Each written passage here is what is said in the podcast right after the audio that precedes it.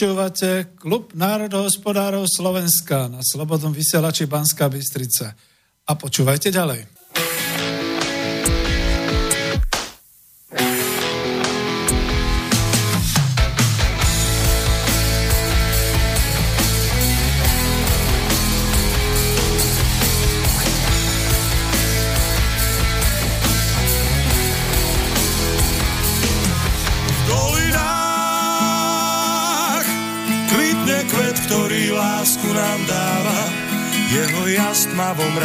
Vždy svieti, ako brieždenie.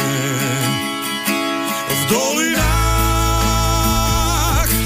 lesný med vonia viac ako tráva, na svahoch túlia sa ovčie stáda, v domoch piesen znie. V dolinách človek sám svoju prírodu chráni, každý strom, každá good. it out.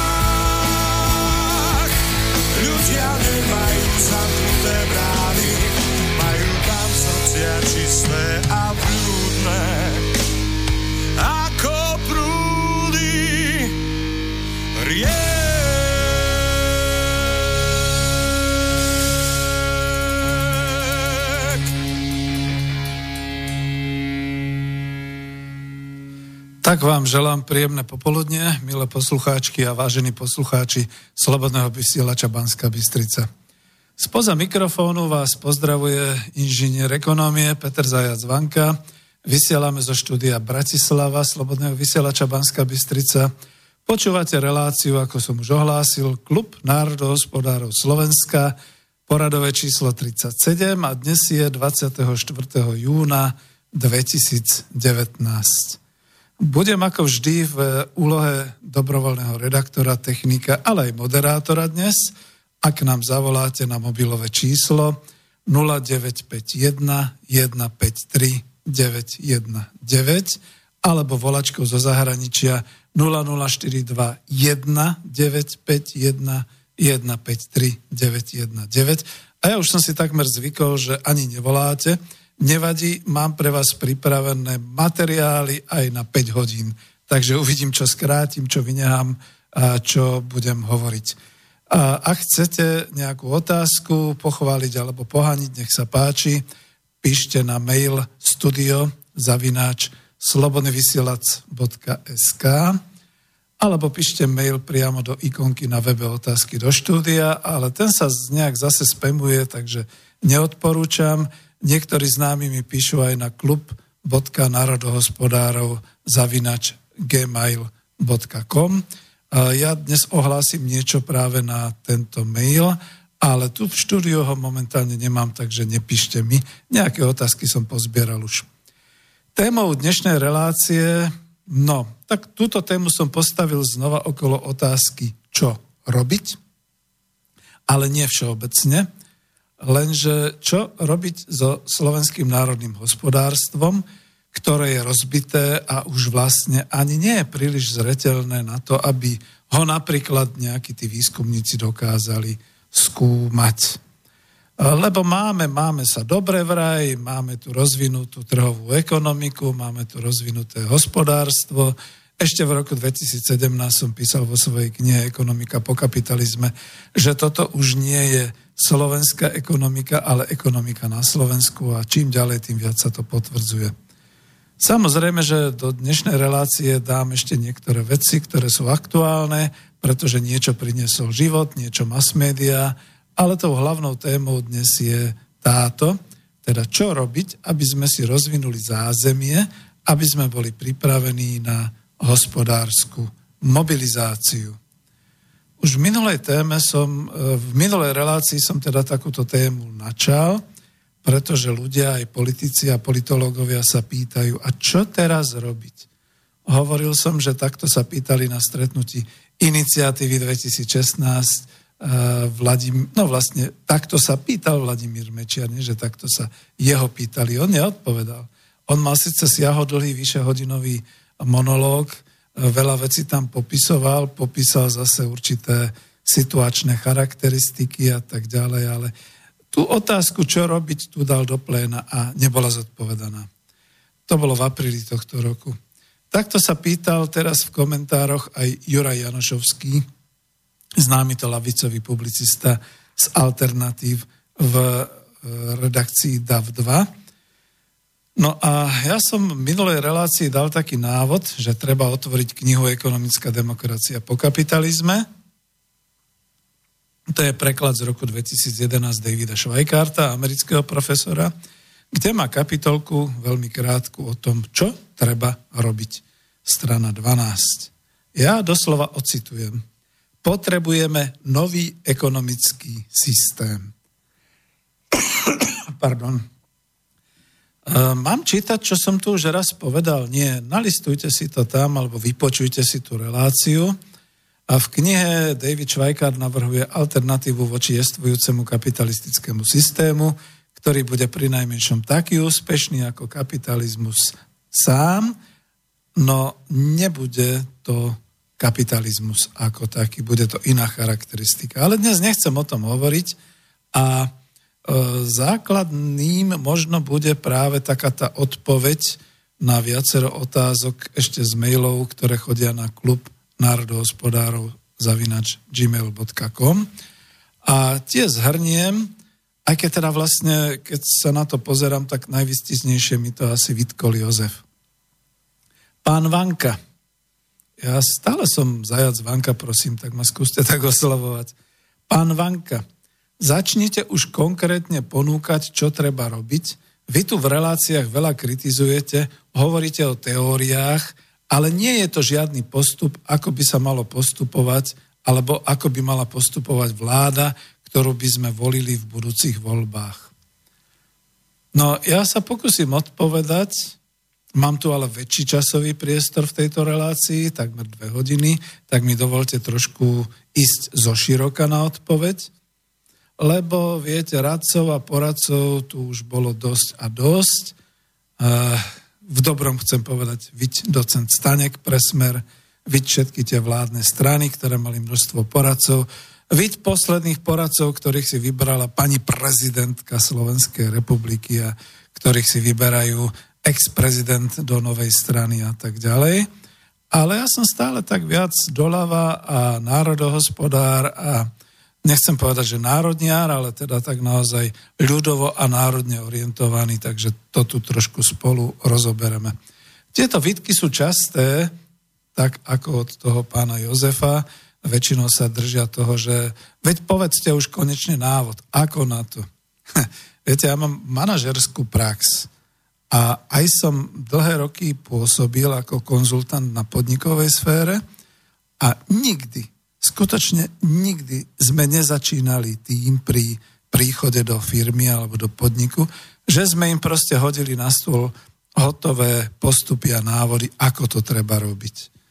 Lebo vždy, si našiel, vždy sa našiel nejaký iniciatívny blb, ktorý zobral prvú stranu, spustil firemný rozhlas a začal hlásiť halo, halo, opatrenie číslo 1, urobte toto a toto. Opatrenie číslo 2, urobte toto a toto a tak ďalej. A ja si pamätám ešte zo svojej minulosti, a normálne teda referenta v podniku, že to bola taká milá príhoda, že keď sme sa ešte dávno, dávno, kedysi do roku 89, keď som robil v podniku zahraničného obchodu, keď sme sa presťahovali z takej nízkej budovy potom do takej vysokej, 16 poschodovej, so sebou sa odniesol celý ten interiér, všetky tie nábytky, všetky takéto veci, aj všetko, čo bolo po stenách, všetky tie inštrukcie, návody a podobne. A jeden z tých návodov bol protipožiarný návod. No a keďže sme boli na prízemí predtým, tak ten návod, ako v podstate postupovať počas požiarného poplachu alebo počas požiaru bol. V prípade, že ste použili e, hasiaci prístroj a nepomohlo to, v prípade, že už je oheň rozhoretý, prosím pekne, otvorte najbližšie okno a prekročte okenný rám aj so svojimi minimálnymi osobnými dokladmi a vecami a vystúpte von na nádvorie. Tento, táto inštrukcia bola platná aj v 20 poschodovej budove a teraz nastala taká situácia, že všetci si všetky tieto inštrukcie zavesili, všetko bolo v poriadku, bolo to riadne popodpisované, divne overené nejakým tým pož- protipožiarným referentom a tak ďalej. Len sem tam nejakí takí vrtáci si všimli, že otvorte okno a cez e, prach tej parapety vystúpte von. A teraz sa spamätali Ježiš. Však to je priam vražda alebo samovražda. Veď vystúpiť von z okna na 22. poschodí alebo na 16.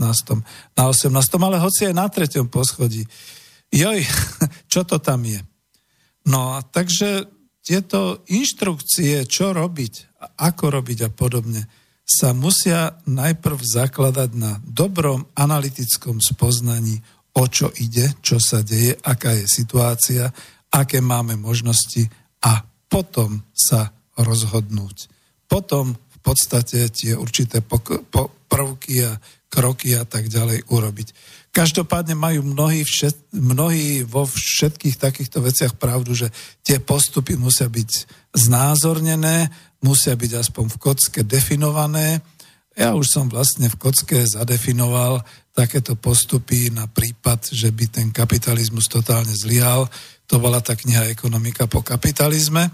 Ale v tejto relácie skúsim ísť trošku zoširoka konkrétnejšie, ešte možno ešte viac konkrétne, ako e, by som si to sám možno želal, pretože je to treba ľuďom vysvetľovať. Vidím, aká je bezradná momentálne celá tá politická, hospodárska sféra, pretože mnohí hovoria, že už nám nič iné nezostáva, len to jednoducho vzdať, pretože sme v globalizovanej spoločnosti a my umreme spolu s civilizáciou a my zahynieme spolu s Európskou úniou vo vojne a tak ďalej a tak ďalej.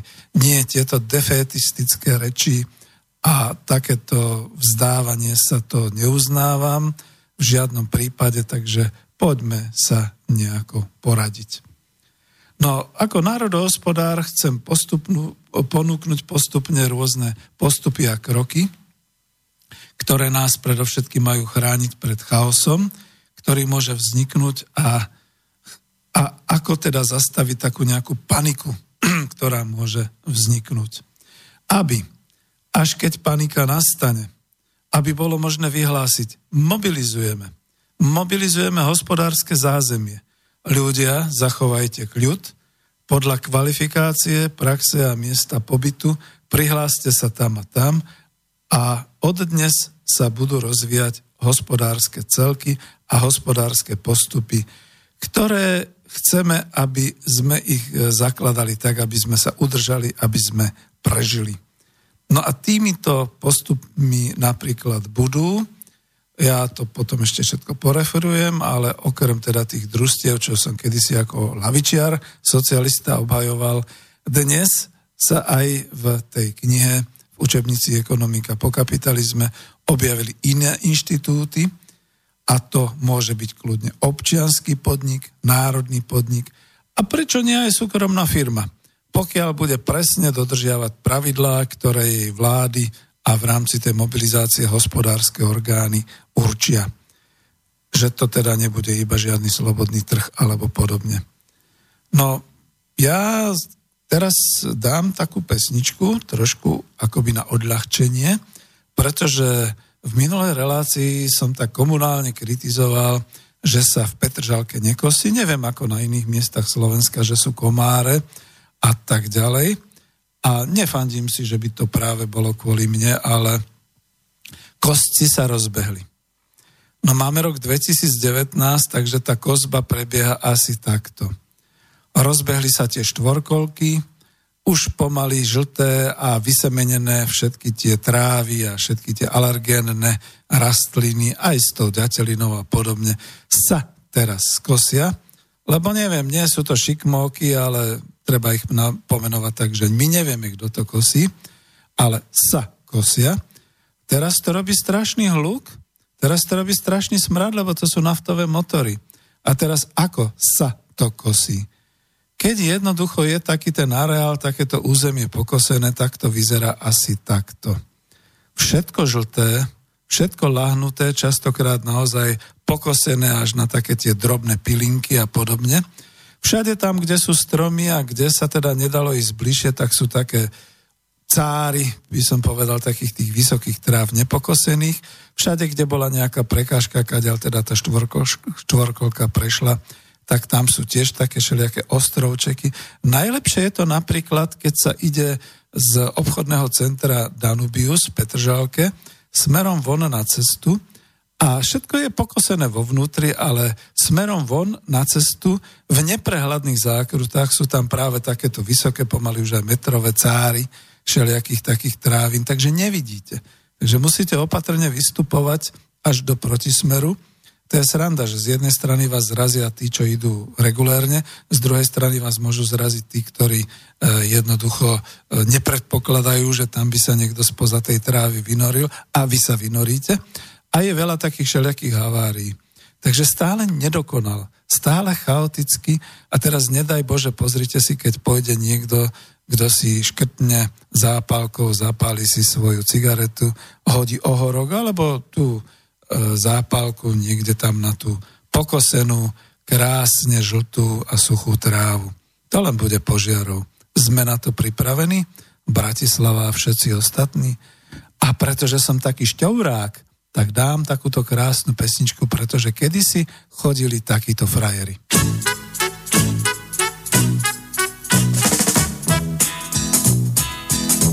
Sekáči jdou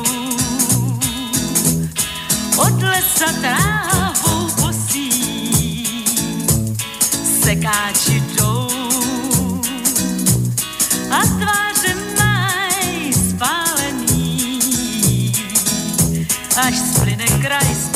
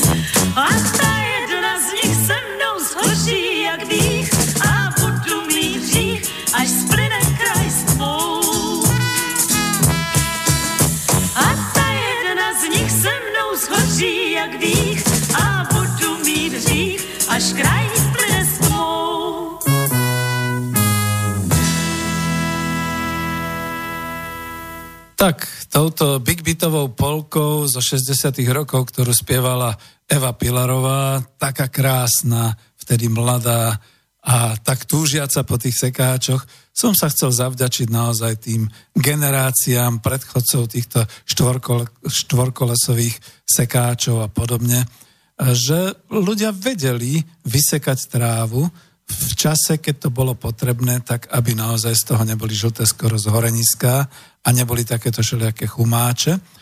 No a babám sa to veľmi páčilo, takže mladí chalani, poďte, poďte, poďte, kúpte si kosu, skúšajte to. Samozrejme, my, čo sme lavo, e, teda nie lavičiari, ale teda lavorúky, tak budeme mať trošku problémy s kosením, lebo to je doprava. Ale pekne vykosené, krásne a voňavé e, plochy ešte aj na sídliskách by nám to mali vrátiť a hlavne obdiv dievčat. Takže poďte chlapci, poďte na to, ako nečakajte na to, kým to urobí nejaká SROčka z vašich daní. Takže chcel som teraz takto oddeliť tú komunálnu kritiku od toho pokračovania. Vrátim sa teda ku tej téme, čo robiť v ekonomike, v národnom hospodárstve dnes, v roku 2019. No ale ja začnem tak zoširoka tým poradenstvom, to je to, čo som hovoril, že málo kto má pripravený a keď aj má, tak najprv si skutočne zanalizuje, aká je situácia, až potom v podstate púšťa také tie opatrenia a také kroky, čo treba robiť. Takže ešte keď som chodil na smerácké lavicové stretnutia na Gunduličovú ulicu, ako viete, už som odtiaľ exkomunikovaný, dostal som tam takú brožovanú príručku Sociálny štát a Slovensko. Súčasnosť a perspektívy. Bolo to vydané v maji 2006 priamo inštitútom ASA, eh, čiže Analýzy stratégie alternatívy. A v zborníku autorov som tam našiel aj docenta Petra Staneka.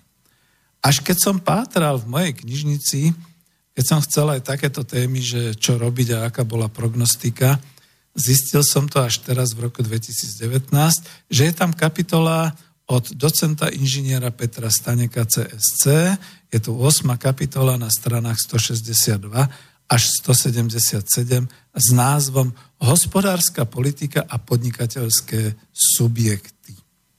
Nebudem celý text citovať, no to by sme tu boli do večera. Vážim si pana e, docenta Staneka, ale pochopil som, ako veľmi ovplyvnil pán Stanek myslenie politikov Smeru sociálnej demokracie a ako buď sám, alebo cez poradcov Smeru, ktorí teda čerpali a používali z takejto analýzy, potom vlády po 10. marci 2012, ktoré, kde dominoval Smer sociálna demokracia, ovplyvňovali hospodárskú politiku a ako sa teda táto hospodárska politika vo vládnucej strane a vo vláde teda prejavila v časoch, keď sme si my ostatní mysleli, že lavicový smer otočí smerovanie Slovenska k budovaniu vlastného národohospodárskeho systému. No a bolo to žiaľ práve naopak.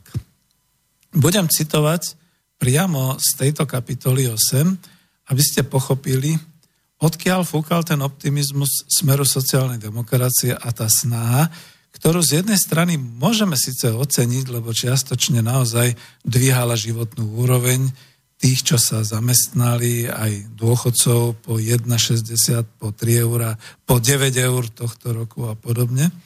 Dvíhala HDP, čiže Slovensko je pre, pre veriteľov veľmi dôveryhodné ale z druhej strany a koncepčne nám tu na Slovensku veľmi, veľmi ublížila. To likvidovanie nezamestnanosti pomocou ponuky investičných stimulov a podkladaniu sa zahraničným investorom z jednej stránky a to poskytovanie lacnej pracovnej sily vraj šikovných remeselných e, strojárskych ručičiek, bývalých strojárov, ktorí ale už potom išli rýchle do dôchodku a nemali ich kto vystriedať, preto to narýchle zainvestované duálne školstvo, ktoré sa teraz rozvíja cez ministerstvo školstva, priemyslu a tak ďalej. A hneď tu poviem radšej dôsledok do súčasnosti a budúcnosti v hospodárstve Slovenska. Zahraniční investori nám zobrali nielen prst, ale aj celú ruku. A dnes, keď už nemáme dostatok kvalifikovaných pracovných síl pre automotív montovne a subdodávateľské strojárne a všeličo ďalšie, nás tlačia do dovozu zahraničných pracovníkov, ba do otvorenia hraníc pre migráciu, aby mohli do cudzích fabrík tu na Slovensku, cudzích vlastníkov e, privážať, alebo aby sa mohli prichádzať cudzinci, prípadne sem imigrovať aj so svojimi rodinami a príbuzenstvom. Ja sa odvolávam na Pelegriniho, však on to takto aj chcel a hovoril celkom otvorene. A dnes je Pelegrini predseda vlády predsa, že? Chceli, chceli ich tu usádzať, ergo kolonizovať Slovensko. Na pôde, ktorá bola od, odkúpená, aj keď nepatrila len súčasnej a minulej vláde, ale ľuďom tu žijúcim, a v životnom prostredí, ktoré sa zohrieva aj počtom vybetónovaných plôch investormi, aj diálnicami, aj počtom horúcich kovoprevádzok, odkiaľ idú 100-stupňové teploty ventiláciou von do vzdušia, do nášho životného prostredia, aj používaním našich zdrojov vody. Tu pripomeniem priamo docenta Staneka, ktorý hovorí o tom, že je to tá tzv. jak to on nazval, ani neadministratívna voda, Proste e, je to len e, ekonomické číslo, ktoré znamená, koľko technickej vody sa použije. Virtuálna voda, on to tak nazval. Virtuálna voda. Koľko tej vody, a nielen technické, ale aj napitie, sa používa zo slovenských zdrojov pre všetky tieto montovne, automotív, prevádzky, všetky tieto obrobne a všetky takéto veci.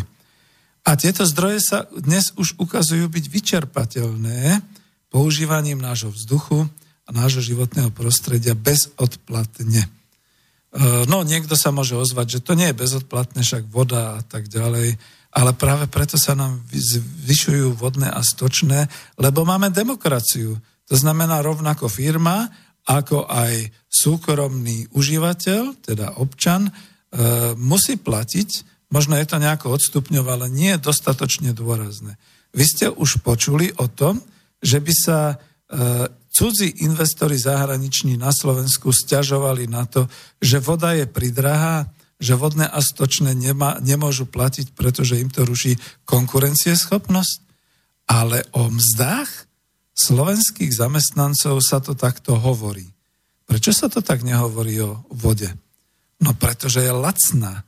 Pretože kde inde vo svete, niekde tam na sahárských púšťach, alebo v afrických rovinách, alebo niekde tam v Ázii, alebo niekde tam v Latinskej Amerike, alebo hoci aj v západnej Európe, by si mohli len tak za nejaký malý smiešný poplatok čerpať tú vodu a používať ju vo svojej výrobe. Viete si predstaviť, pretože som pri tom robil, čo to je, keď jeden sústruh, ktorý celý deň 8 hodín maká, alebo dokonca aj 16 hodín v dvojzmenej prevádzke, maká na obrábaní kovov a chladí sa všetkými tými tekutinami, aj keď tie tekutiny sú častokrát už naozaj technické, nie je to len čistá voda, ale potom sa to všetko splavuje, splašuje, omýva a všetky takéto veci. Keď toto všetko v podstate sa používa dnes, denne, 8 aj 16 hodín, celý rok, 10 ročia. Viete si predstaviť, koľko tej vody sme už odčerpali, a pritom sme boli síce takou malou strechou, kde pršalo a kde sme vodu zachytávali, ale už to dnes neplatí v roku 2019. Je sucho. Češi už o tom niečo vedia. Už začínajú vyhlasovať občas mimoriadne opatrenia pre sucho. A my na Slovensku? No. No. A toto je práve to. Zisky odchádzajú preč, Obrad sa nezdaňuje týchto zahraničných investorov. Export nie je spoplatnený. Ja som naozaj položil tú otázku veľmi otvorene do verejnosti, čo dostávame za 1 200 tisíc automobilov exportovaných mimo územia Slovenska. Keďže sa celkovo na Slovensku predá ročne 88 tisíc nových aut, tak si povedzme, že 60% z toho sú tie u nás vyrobené.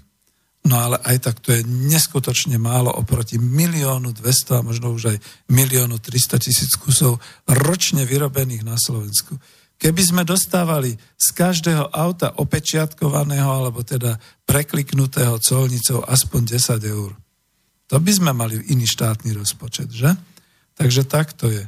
Takže dnes sme jedna obrovská jama, odkiaľ sa veselo ťaží, ľudské zdroje, voda, životné prostredie sa kazí, všetko ostatné, až kým ju nevyťažia a zdevastovanú neopustia, tak ako kedysi opustili Porúrie, Porínie, belgické bane, americké Detroity a podobne.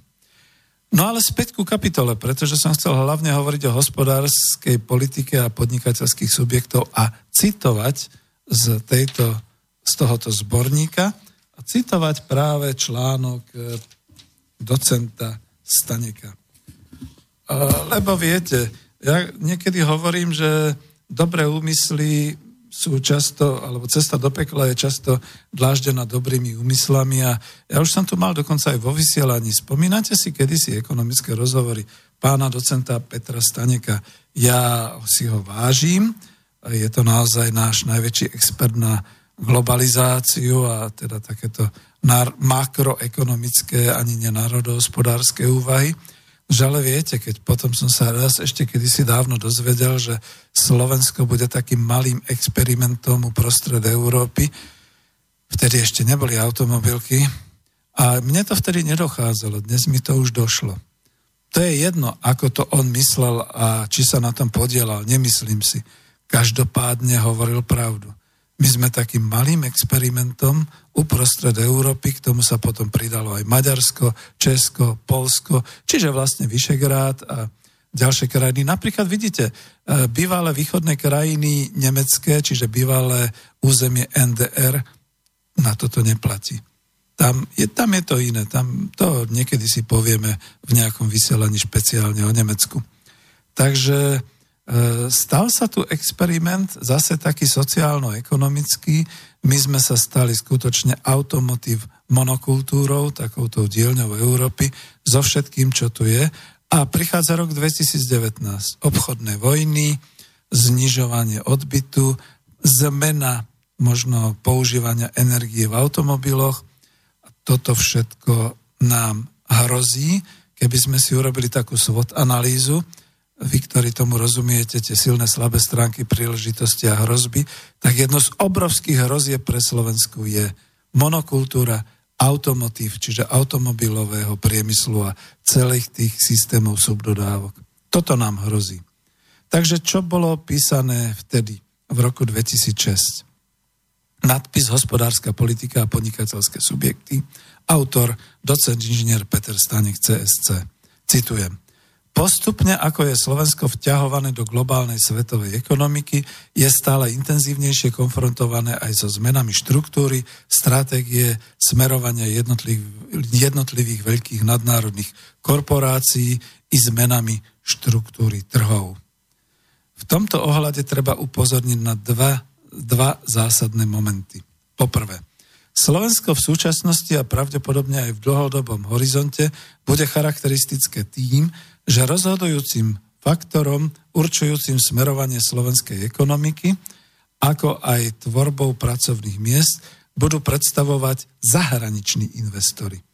Kým v prvých fázach prichádzali na Slovensko veľkí investori, ktorí vytvorili tisíce pracovných miest, boli to tisíce, moja otázka, tisíce pracovných miest, predovšetkým v automobilovom priemysle, ako bol Volkswagen, či Peugeot Trnava alebo Kia Žilina, ukazuje sa, že v súčasnosti a v budúcnosti bude rozhodujúci príchod stredných firiem, ktoré sú buď subdodávateľmi automobilových koncernov, alebo sú subdodávateľmi iných firiem vo svete, napríklad v oblasti elektroniky, spotrebnej bielej techniky, či v oblasti softverového priemyslu. Citujem ďalej, z tohto hľadiska treba počítať aj s tým, že zahraniční investori zostanú rozhodujúcim fenoménom hospodárskeho rastu, predovšetkým vo vzťahu k exportu a že prevažná časť slovenských subjektov bude skôr fungovať v polohe existencie či prežívania, ale nie výraznej expanzie. Súvisí to aj s možným prístupom na zahraničné trhy. Súvisí to len s veľmi pomalým procesom liberalizácie trhu služieb v Európskej únii a súvisí to aj s tým, že prevažná väčšina slovenských subjektov nie je schopná reálne zmeniť svoju finančnú situáciu a nedostávajú finančné stupy, stimuly ako zahraniční investori. Z tohto hľadiska 74 tisíc slovenských hospodárskych subjektov môže fungovať na najvyš vo väzbe čiastočných subdodávok pre veľkých partnerov v zahraničí, ale v rozhodujúcej miere bude závisieť od kúpyschopného dopytu doma. V tomto ohľade predovšetkým malé a stredné firmy lokálneho významu budú veľmi výrazne závisieť od rastu životnej úrovne prevažnej väčšiny obyvateľstva a od rastúceho objemu požiadaviek na tovary a služby poskytované na regionálnej úrovni za priateľné ceny. Problémom tu je, že veľké obchodné reťazce už neplánujú ďalšiu expanziu, skôr predpokladajú postupnú diverzifikáciu svojej pozície na trhu a firmy ako Carrefour, Tesco, Lidl a ďalšie uvažujú buď o stabilizácii siete veľkopredajní alebo o postupnom zmenšovaní a prechode od hypermarketov a supermarketov k menším predajňam bez niektorých blokov výrobkov. Bodka. Tuto si dovolím to komentovanie. Tak predovšetkým poprvé z toho vidíme, prečo tak výská Richter a prečo tak výskajú všetci e, smeráci, sociálni demokrati, že sa tešia, ako dobre tu zainvestovali zahraniční investori, ako sa nám darí, ako klesa nezamestnanosť až pod 4,5%, alebo koľko, a že už je tu potreba zahraničných pracovných síl a že ako nám rastie životná úroveň a HDP a že teda ako rastie domáca spotreba. A e, spolu s bývalým ministrom financií E, Kažimírom vyhlasujú, že je veľmi dobre, že rastie životná úroveň, lebo celý náš HDP je teraz už založený na raste domácej spotreby. Čiže toľko. Trošku tu došlo k malej mílke o tom, že veľké obchodné reťazce už ďalšiu expanziu e, neplánujú. Oni ju skutočne neplánujú, naozaj sa diverzifikujú, ale hm, ono skôr je to tak, že tam nastali takéto poruchy, že Carrefour už je predstrhu a aj všeli kde inde končí. Tesco má veľké problémy, Lidl, Kaufland a povedzme Coop jednota už teraz bojujú celkom otvorene s takými tými menšími obchodnými sieťami na Slovensku, ako je Jeme, to s tvrdými, ako, ako sú Fresh, hlavne na e, východe a juhu Slovenska, a ako sú niektoré ďalšie takéto miestne firmy, ktoré sú už starý otec a ešte šeli, ako sa takto volajú.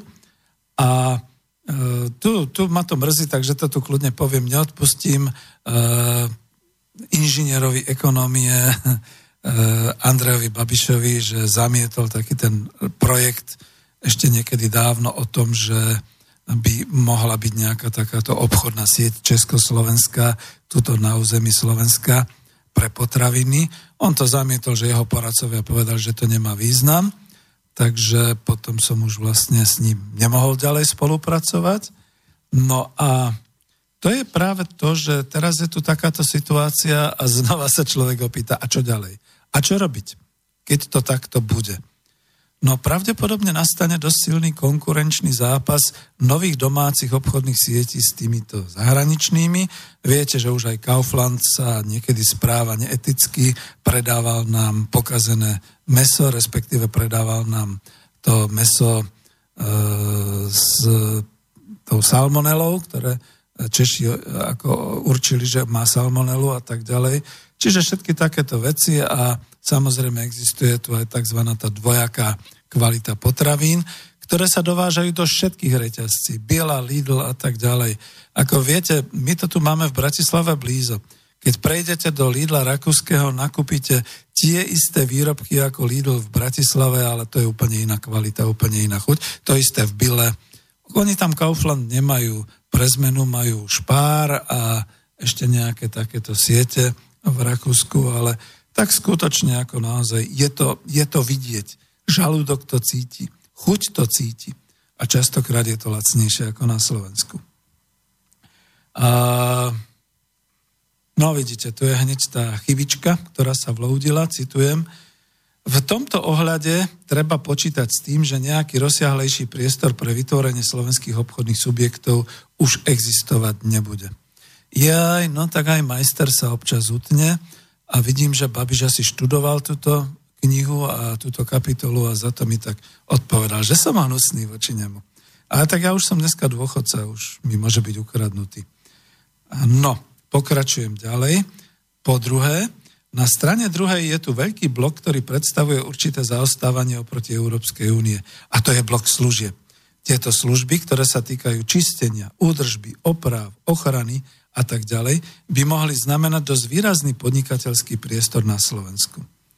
Ale sú priamo viazané na reálnu príjmovú úroveň obyvateľstva. E, nemožno očakávať, že by tu vznikol nejaký veľký odbytový priestor. Obdobne je to priestor špecializovaných dopravných, kultúrnych, zdravotníckých a sociálnych služieb pre skupinu dôchodcov. No tu musím znova skomentovať, že naozaj vykrikovali potom e, z experti z ekonomického ústavu SAV, že tu máme možnosť investovať do šedej ekonomiky alebo šedivej ekonomiky, aby to nebolo čierna šedá ekonomika, do striebornej ekonomiky. Takto to tí experti nazývali. No ale neudialo sa to. Naši dôchodcovia s tým priemerným dôchodkom nejakých 480 eur a podobne. No, je to na pobavenie. No, takže, takže nic. No, ďalej citujem. Upozorňujeme na to preto, že všeobecná plošná podpora malých a stredných podnikov v situácii, ktorá vládne na Slovensku, v Polsku či v Maďarsku, neprinesie očakávané efekty. Z tohto hľadiska malé a stredné podniky a životná úroveň obyvateľstva je jednou z kľúčových a rozhodujúcich. Inú oblasť predstavujú zahraniční investori. A tu sa veľa píše, je tu prípad Philips, ktorý pravdepodobne nebudem ho ohovárať, ale po desiatich rokoch sa potom zbalil a odišiel. Môže dojsť k situácii, že investor postaví podnik, získa investičné stimuly, ale v krátkej dobe vzhľadom na chybný podnikateľský zámer podnik skrachuje. V tomto ohľade bude dôslednejšie nutné postupovať ku konštrukcii zmluvy medzi investorom a štátom pri poskytovaní investičných stimulov. No máme rok 2019 a nemnohé firmy uh, hľadajú zámienku, ako odísť z nášho trhu pod pláštikom colnej vojny, pod pláštikom zlej konjunkturálnej situácie, viď US Steel a viď ďalšie všetky podniky. A jediný, ktorí sa tomu venujú poctivo, je strana vzdor, strana práce. Nikto iný, nikde som nečítal, dokonca ani na DAVE 2 takéto články. Ďalej, e, budem citovať, okrem automobilového priemyslu sa na Slovensku stávajú významnými investormi. Dve skupiny. Prvú predstavujú hutnické koncerny, vytvára to predpoklady v oblasti spracovania hliníka, e, v programe úsporných oblastí energie. A kde je tá druhá oblasť. Už v súčasnosti sa obravuje, objavuje nedostatok vyučených pracovníkov v oblasti strojárskych profesí, zámočnícka sústružníctva, zároveň v oblasti montážnych strojárskych profesí a celé sa to tu rozoberá, nebudem to celé čítať. A druhá oblasť tu predstavuje rozvinutie technológií tzv. malej kogenerácie. V tomto prípade ide o využitie vedľajšieho odpadového tepla pri výrobe energie ako takej. V tomto kontexte sa ukazuje ako mimoriadne zaujímavé predovšetkým riešenie alternatívnych zdrojov energie. No veľa tu toho pán docent píše, ale ja sa tu pozastavím hlavne nad tým, že poprvé, ja som mal tú reláciu s, dok- s doktorom Juliusom Forsdoferom aj o tých odpadoch a o využití tej stopy uhlíkovej. On bude mať ďalší nejaký takýto seminár alebo diskusiu, kde o tom bude hovoriť, ale čo je sranda, na to vlastne naše vládne kruhy nepočujú.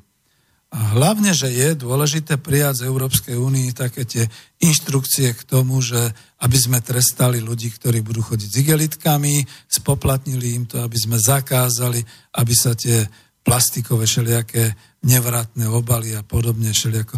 Prečo nejdu priamo po výrobcoch a distribútoroch? Veď najprv taký plastikový sáčok niekto musí vyrobiť, aby ho potom niekto použil a kúpil.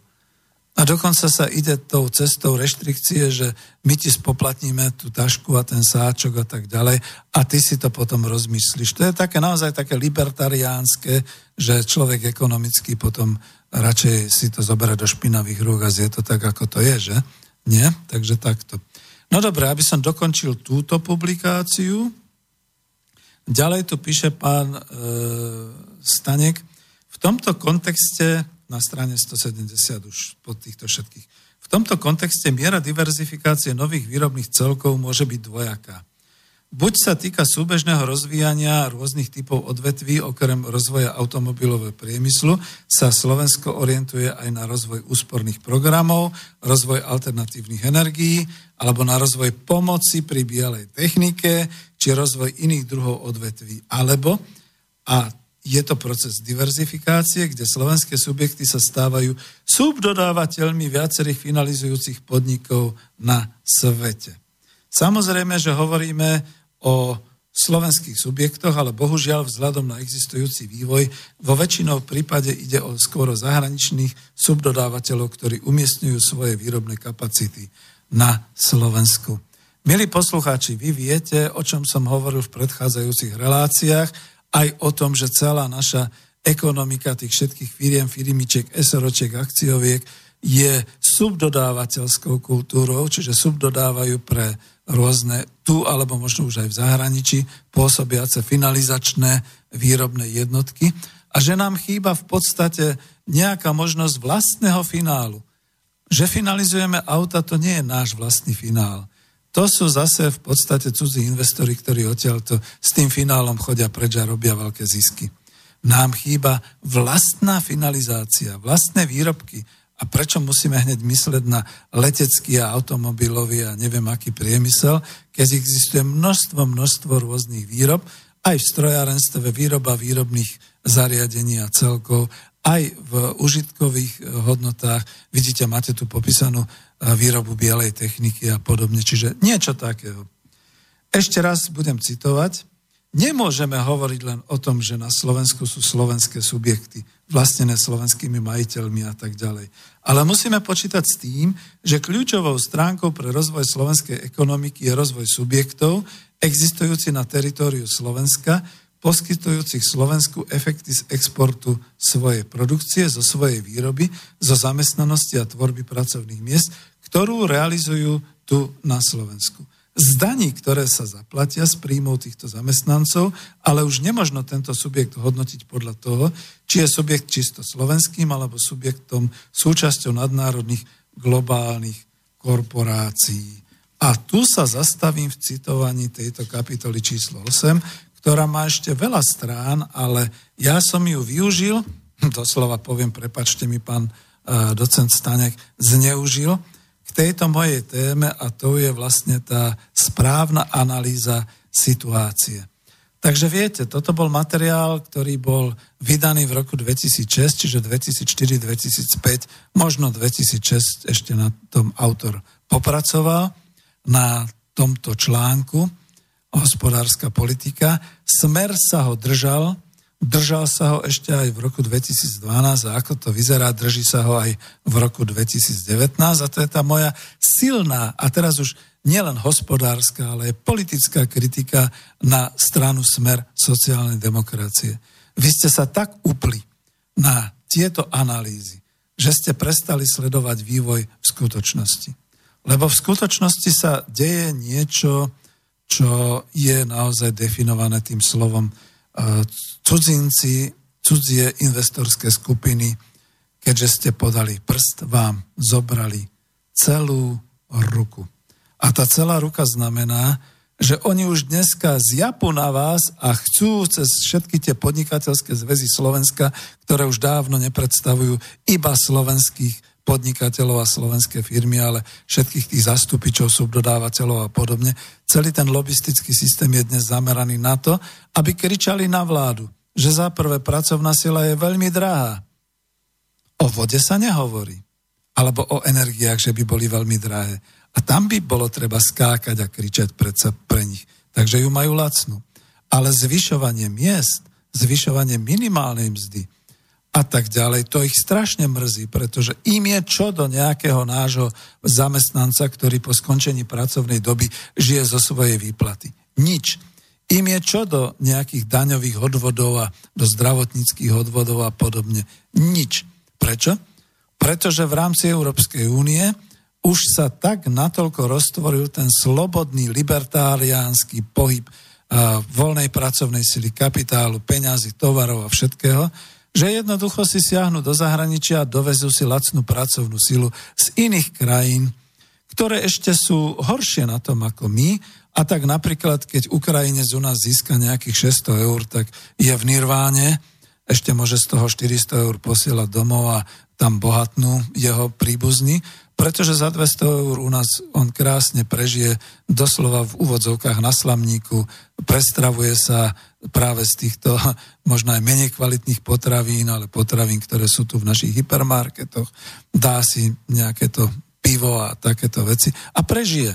No, lebo veď on žije tým, že chodí do práce, pracuje a iného vlastne nezaujíma. Je migrantom, je v zahraničí, to nie je pre ňoho doma. Môžete mi nadávať a môžete hovoriť, že ale veď, no, veď to nemôže byť pravda. Ja som takto migroval v rámci Slovenska.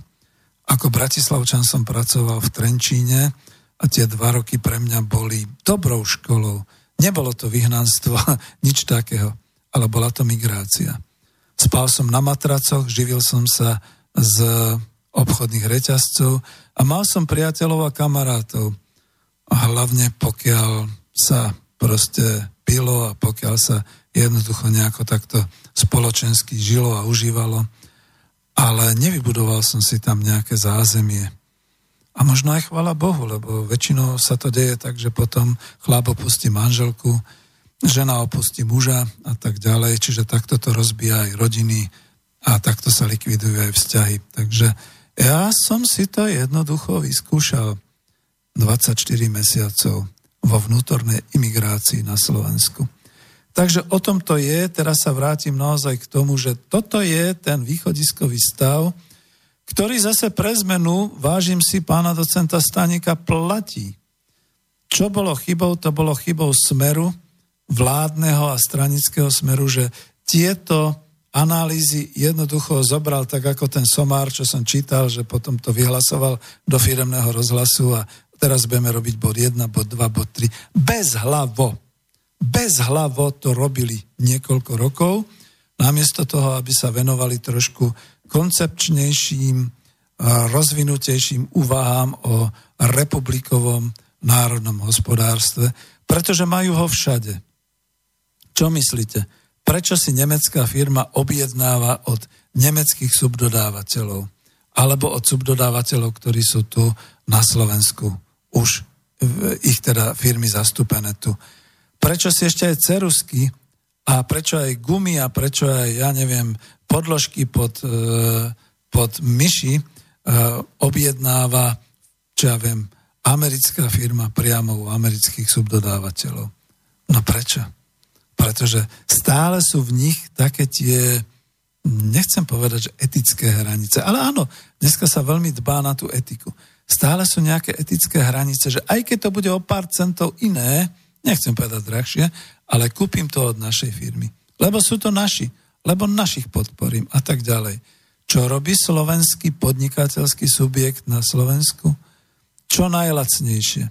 Nakupuje si ložiska z Číny, nakupuje si všetko, čo sa dá z veľkou obchodu niekde z metra, odkiaľ šili, kde Súroviny si nakupuje čo najlacnejšie od všelijakých tých priekupníkov a subdodávateľov, až sa mi to zdá niekedy nemožné, že by to bolo až tak lacné oproti slovenským výrobcom a dodávateľom. Ale je. A vieme prečo. Kvalita, rozsah tých služieb k tomu ponúkaných, všetky takéto veci. No je to veľmi ťažké. Češi by povedali, slyšíme trávu rúst. Ja poviem, či náhodou nebude pršať. Have you ever seen the rain.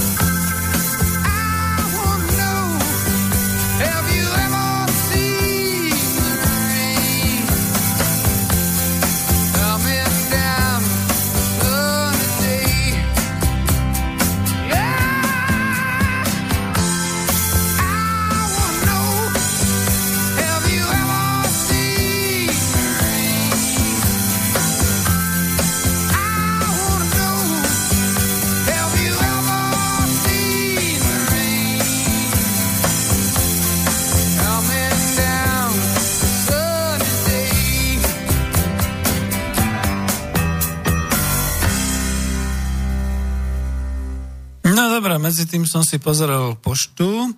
Ivan, Ivan mi posiela množstvo mailov a ja ich nebudem takto odpovedať, pretože to sú, to sú niekedy také, no Ivan, až budem pracovať, akože nemôžem, lebo mám 64 rokov onedlho, až by som pracoval na nejakom tom vládnom strategickom úrade, potom by som na vaše od, od, dotazy musel odpovedať v rámci zákona.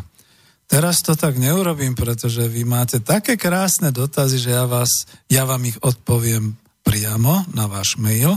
Ďakujem, prepošlem si a potom budem na ne postupne odpovedať. A veľmi rád by som vás už pozval na pohárik alebo možno len na kávičku niekde tu v Bratislave. A pokiaľ mi napíšete, že ste z krajného východu alebo z krajného severu, nevadí. Veď máme vlaky, veď máme možnosť sa stretnúť.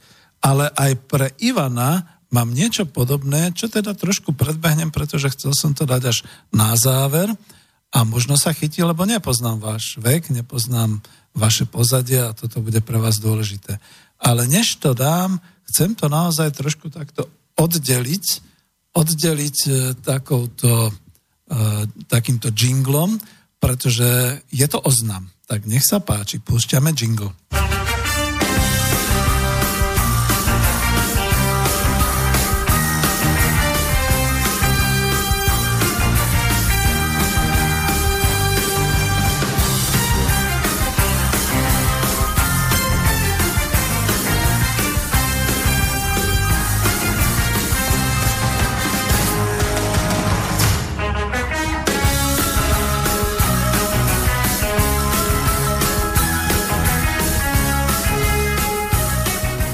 Oznám Spolku národohospodárov Slovenska.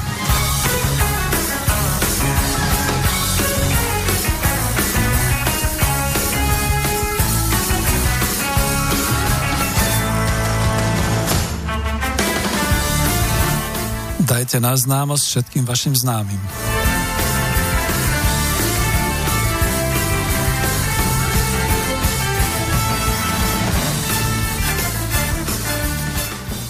Pripravovaný Inštitút Spolku národospodárov Slovenska vyhlasuje konkurs na vedúcich tímov, ktorí budú mať možnosť po zaškolení a po niekoľkých spoločných seminároch viesť programy, vysielať naživo v Slobodnom vysielači Banská Bystrica a uskutočňovať semináre a diskusie v nasledovných oblastiach. Jednotlivé oblasti vám teraz pomenujeme. Rímska 1.nh Ekonomika a riadenie výroby v potravinárstve. Rímska 2.nh Ekonomika a riadenie výroby v poľnohospodárstve a pre agropriemysel. Rímska 3.nh Ekonomika a riadenie výroby v priemyselných odvetviach. Rímska 4.nh Riadenie finančných tokov v národnom hospodárstve. Rímska 5.nh ekonomika a riadenie exportu a medzinárodnej spolupráce slovenských výrob. Rímska 6.nh Ekonomika a riadenie zdrojov Slovenska. Rímska 7.nh Organizačné riadenie hospodárskych subjektov, podniková a nadpodniková sféra.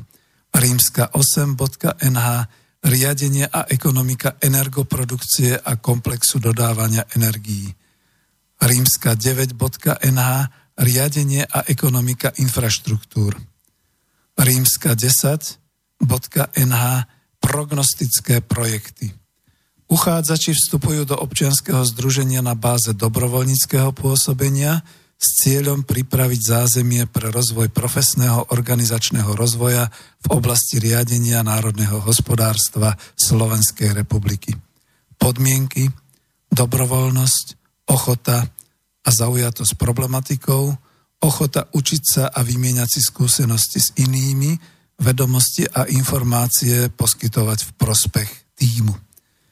Prihlášky posielajte na mailovú adresu klub.národohospodárov zavináč gmail.com Ešte raz klub.národohospodárov zavináč gmail.com Pre bližšie informácie pozorne sledujte reláciu Klubu národohospodárov Slovenska tu na Slobodnom vysielači Banska Bystrica, ktoré sú každý, deň, každý týždeň pravidelné.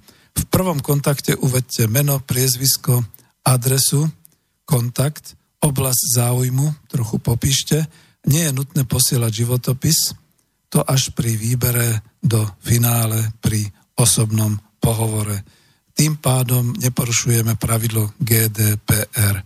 Nech sa páči, tým končím oznam.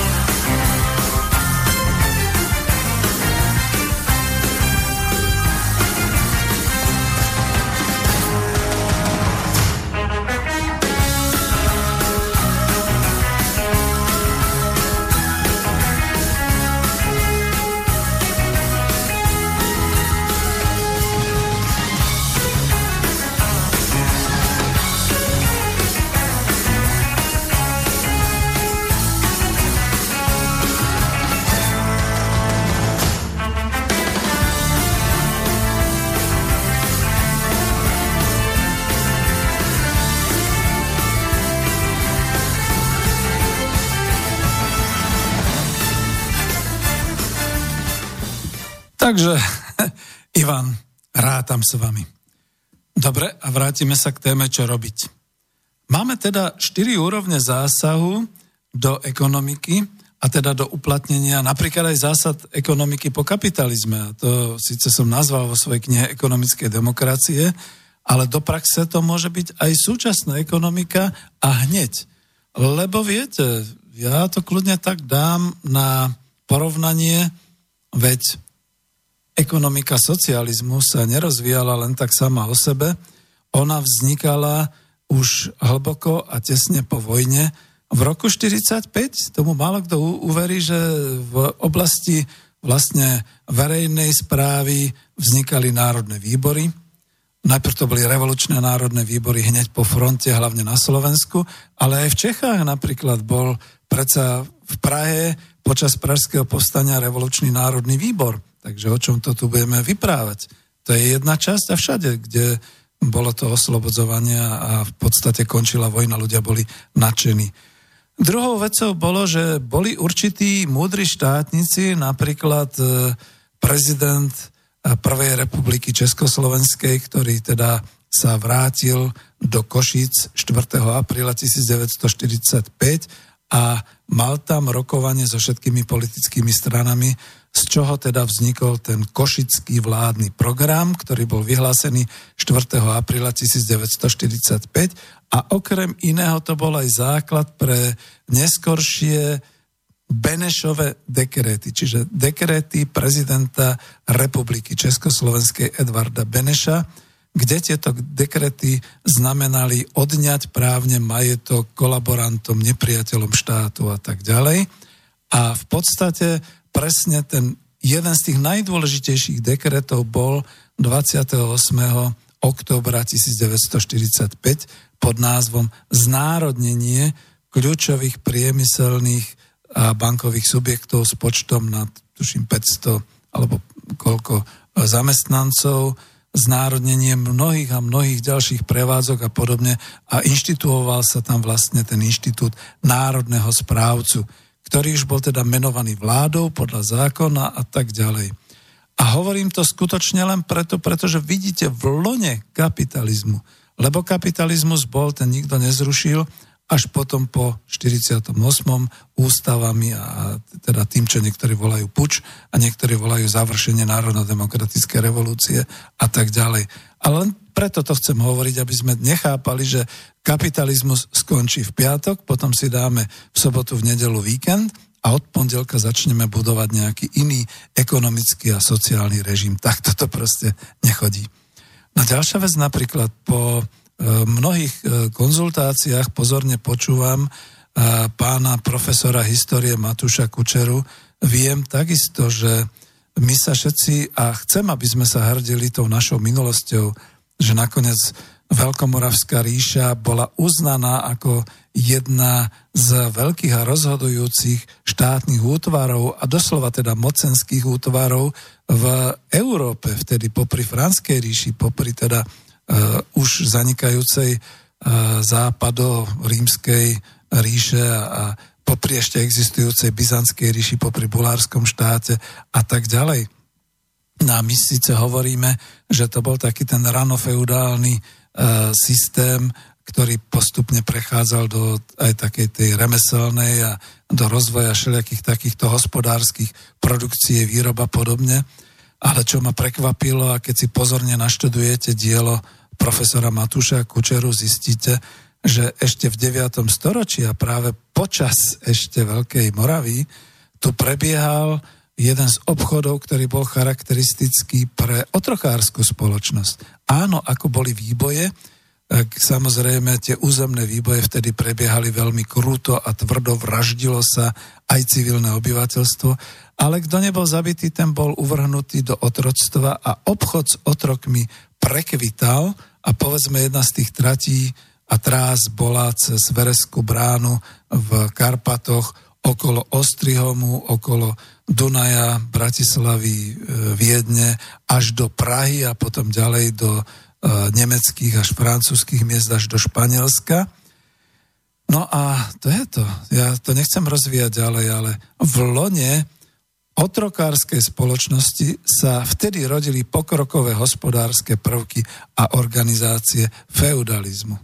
Takže na toto treba naozaj upozorniť a rátať s tým, že teraz v lone kapitalizmu skutočne by sa mali rodiť a už sa rodia napríklad v Spojených štátoch amerických, na mnohých miestach Latinskej Ameriky a všeli kde inde, organizačné a hospodárske prvky nového hospodárskeho usporiadania. A niektorí, povedzme ako profesor Švajkár, to teda tak nejak analyzovali, že to bude taký nejaký, že ekonomická demokracia a socializmus niekde, bojím sa, ako u nás teraz tá kolonizácia a trošku takéto otrokárstvo nízkymi mzdami a prílišným tlačením na výkony a, a na pracovný čas a podobne, to môže byť kľudne znova otrokárstvo. Ako dá sa, môže sa stať aj takýto revers až na takúto úroveň. Takže ja len kvôli tomu, že naozaj berme to tak, že e, ten nový ekonomický systém a nový sociálny systém neskončí tak, že v piatok ohlásime koniec kapitalizmu, v sobotu, v nedelu si oddychneme, alebo cez prázdniny si oddychneme dva letné mesiace a od 1. septembra vyhlásime nástup nejakého nového režimu. Tak toto jednoducho nebýva.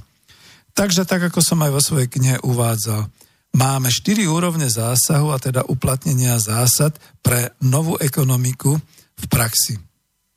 Prvou úrovňou je výrobná úroveň, produkčná hospodárska organizácia vo forme kolektívu, zamestnaneckej samozprávy, organizácie práce založenej na spolupráci, čo ja viem, občianský podnik, organizačnej práce a hospodárskej spolupráce založenej na, vlastnosť, na vlastníctve národných zdrojov, teda štátny podnik alebo národný podnik, kde jednoducho to rozhodovanie o činnosti organizácie a rozdelení hospodárskeho výsledku firmy, podniku bude definované zákonom a štátom na určitej úrovni. Druhou úrovňou je spolupráca na úrovni obec až kraj, to znamená obecné úrady, komunitná až regionálna spolupráca, tvorba dodávateľských a výrobných okruhov a línií, kooperácia špecializácia medzi jednotlivými e, povedzme hospodárskymi subjektami. Ja som tam ešte písal v knihe zamestnaneckými samozprávami, ale to som myslel úzko na ekonomickú demokraciu, ale toto to myslím trochu širšie. Vytváranie spoločného združovania zdrojov, a to nielen finančných prostriedkov, ale aj organizačných a tak ďalej. To znamená, my dneska používame slovo konzorcium, ale bežné bolo slovo kooperácia bežné bolo slovo hlavný dodávateľ, generálny dodávateľ a tak ďalej. Tu je dôležité to využitie poznania miestnych zdrojov pre produkciu a zručnosť, zručnosti a teda aj určité kvalifikácie skúsenosti miestnych obyvateľov. My sa dnes akoby bojíme polnohospodárstva bez dotácií, bez euro do, dotácia, bez všetkého takého ostatného. No ale obzrite sa okolo seba, koľko ľudí má záhradku, koľko má záhumenok, sami si pestujú. Treba to len organizačne podchytiť. A odpovedám na jednu z tých Ivanových myšlienok z toho jeho mailu, že ako nie je problém dneska postaviť tzv. ten faktorský systém odkupovania hydiny po jednotlivých hospodárskych dvoroch na Slovensku, ich e, transportu do porážkárne a ich spracovanie v potravinárskom priemysle, Ivan. Ako ja sa naozaj čudujem, že týmto smerom sa žiadny slovenský podnikateľský subjekt nevydal, ale vydávajú sa podnikateľské subjekty, ktoré chcú zbohatnúť najneskôr do zajtra rána na tú cestu skoro až podvodnú, to znamená nákup alebo dovoz ukrajinských výrobkov, polských výrobkov, prebalovanie a ich predaj do tých svetových obchodných reťazcov. No fuj, tak vidíte, toto sa deje a toto nechceme. Tretou úrovňou je tvorba celoštátneho modelu usporiadania výrob, služieb, infraštruktúry k hospodárskému životu na báze povedzme štátneho vlastníctva, národného vlastníctva, povedzme celospoločenského vlastníctva, obecného vlastníctva a nakoniec aj na báze, báze toho kolektívneho vlastníctva v tých e, zamestnaneckých samozprávach. Všetky tieto prvky a hlavne teda to družstevné vlastníctvo budú ideálne spravované zamestnaneckými samozprávami, kolektívami, ktoré majú v držbe povedzme štátny, celospoločenský majetok, alebo to budú jednoducho kolektívy obce, občianské podniky. Budú to kolektívy štátne, to znamená štátny podnik, národný podnik, kde bude menovaný znova správca národného podniku. Samozrejme, keď tam bude kontrola, budú tam definované všetky tie zásady, ktoré majú byť a hlavne tam bude definovaný ten ekonomický e, mechanizmus. Tu si to u nás nakúpime, žiadna voľná súťaž, že kto dá viac a kto bude mať najlacnejšie, žiadne vysúťažovanie z verejnosti a podobne. Tu si to nakúpime, tuto to vyrobíme, povedzme to tu aj spotrebujeme, tu sa budú platiť dane, odvody, DPH, všetky takéto veci. A tuto to bude používané v štátnom rozpočte pre ďalší rozvoj e, hospodárstva, národného hospodárstva Slovenska. Čiže takto to je. No a teraz také tie poznámky, že v súvislosti e, s tým, že e, medzi štátnym celospoločenským vlastníctvom výrobných prostriedkov a národného bohatstva. Jeho tvorbou spracovaním jednoznačne z toho vyplýva, že tu ide o národohospodársky pohľad na hospodárstvo, ohraničené pôsobnosťou republiky, teda dodnes existujúceho národného štátu vo svojich hraniciach, teda pre spoločenstvo obyvateľov, občanov tu žijúci v danej republike a pre ekonomiku danej krajiny definovanej štátnym rozpočtom, štátnym účtom a národnými makroekonomickými ukazovateľmi a nakoniec aj, žiaľ Bohu, už na Slovensku nie národnou menou, to majú v, Čes- v Česku, v Polsku, v Maďarsku a prípadne všetkými tými nastavenými národnými e, ekonomickými parametrami pre dane, odvody, všetky takéto veci. Áno, tu sa odohráva na novej úrovni rehabilitácia národného hospodárstva ako systému ekonomického celku, ohraničeného štátnymi hranicami, štátnou príslušnosťou k danej republike, dokonca spoločným jazykom, kultúrou, históriou, často i vlastnou menou, žiaľ Bohu pre Slovensko to už neplatí, respektíve vlastným finančným a právnym systémom definovaným z ústavy danej republiky. Napriek tomu, že napríklad dnes už Slovenská republika nemá vlastnú menu, stratila teda svoju finančnú a legislatívnu suverenitu a je v mnohých právnych a hospodárskych otázkach podriadená vyššiemu integračnému celku, ktorým je Európska únia, je stále Slovenská republika ohraničeným územím s vlastným obyvateľstvom a rečou, takže je možné ju definovať aj klasickým kategorizovaním teórie svetovej ekonomiky ako národný štát. Z toho potom vyplýva, že na tejto úrovni pre Slovensko definovanej ako úroveň národného štátu môžeme definovať vysoko efektívne uplatnenie všetkých tých prvkov, ktoré sú, ja som tu písal ekonomické demokracie, ale ktoré sú a tvoria vlastne efektívny národohospodársky celok Slovenskej republiky A už len to teda bude revolučným či, či, činom. Pretože predstavte si, že takto donedávna fungovala aj japonská ekonomika. Oni mali dokonca aj e, plánovacie akty 5-ročné. E, hovorili sme už minule, že tu boli nejaké také strategické plánovacie prvky vo Francúzsku, aj v, európskej, v európskom spoločenstve kedysi dávno, nielen teda v socialistických krajinách. Jediný, kto toto odmietal, boli Spojené štáty americké. Takže to je to, že môžeme sa venovať e, takýmto prvkom. No a ešte štvrtou úrovňou je nadkontinentálna, priamo teda celosvetová úroveň, kde treba sledovať naozaj to, čo sa deje vo svete, aká je tá úroveň E, povedzme, e, zefektívňovania ekonomických zdrojov, technologického prezbrojovania, výskumu a vývoja, prípadne aj taká tá najspodnejšia úroveň obchodných stykov a kontaktov, dokonca až colných obchodných vojen, dokonca až embargovania všeličoho a podobne. Nadnárodné korporácie zvyknú skákať z krajiny do krajiny podľa toho, kto im dá lepšie podmienky národné podniky a podniky a firmy, ktoré sú lokálne, tie zostávajú u seba doma. Tie nepotrebujú skákať, pretože sú definované a vlastne pracujú na báze uspokojovania domácich potrieb. Až keď sa teda niečo podarí, keď je niečo výnimočné, presne podľa ekonomických teórií, keď sa to ukáže ako jedinečnosť, ako niečo, čo iní nemajú, vtedy sa to dá dať do medzinárodnej spolupráce, na medzinárodné trhy, dá sa s tým obchodovať, dá sa to predávať a v exporte vysoko teda tržiť. To je, dodneska stále platné sú tieto zásady medzinárodnej konkurencie, ktoré popisovali Porter a e, všetci ďalší, aj mágovia v marketingu a v ekonomike.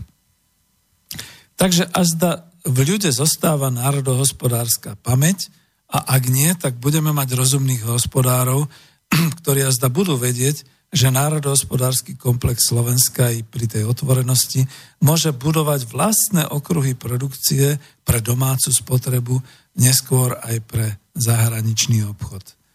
My nechceme, aby sme vytláčali e, zahraničnú výrobu. Nakoniec presne ten prípad automotív celej tej monokultúry je toho dôkazom. Ak sa vyrába na Slovensku dnes už pri štvrtej automobilke pravdepodobne viac ako milión 300 tisíc, možno je to už aj milión 400 tisíc automobilov, ak z týchto automobilov sa uh, ako nových predá na Slovensku len 88 tisíc kusov, Predstavte si ten nepomer, 88 tisíc ročne predaných a 1 300 tisíc až 1 400 tisíc vyrobených, aké sú to obrovské nepomery, tak je treba povedať celkom otvorene, že celá tá ekonomika funguje na báze prekonávania štátnych hraníc a riešenia svetových potrieb, rozhodnenie riešenia slovenských potrieb. Takže keď sme teraz definovali práve ten národohospodársky komplex, tak nám to nebude vadiť, že tu budú, pokiaľ budú zamestnávať a pokiaľ budú cálovať. Zas Ivan chcel tie základné, akože aby sme to definovali konkrétne. No tak konkrétne pre celý automotív priemysel. Tak im zvýšiť dane. No dobre, hovoríte, že v Európskej únie to nemožno, lebo to by bolo diskriminačné tak im zvýšiť poplatky za vodu, za energiu, za všetko to životné prostredie, recykláciu, všetky takéto veci. Tak im jednoducho, ak bude pokračovať colná vojna, prifariť aj tu na domácu colnú nejakú tarifu pre export. No dobre, keď povedia, že to nie, začnú prepušťať a podobne, viete, to sú také vyhrážky, respektíve také vydieranie. Veď samozrejme, že oni končia po 10, po 15 rokoch tu na Slovensku. Len sa momentálne nemali kam presúvať. Ukrajina ešte nebola taká stabilizovaná, zrelá, Moldavsko takisto nie, Rumunsko, tam už aj niektoré výroby vrátili pre neschopnosť tamojších ľudí, hlavne v tých technických zručnostiach a podobne. Bulharsko, no tak, hej, ale tam zase nie sú tie infraštruktúrne podmienky. Balkán je ešte veľmi nebezpečný aj z hľadiska e, vojenskej a bezpečnostnej situácie. No a ísť ďalej do Gruzínska, no to teraz bublá, že?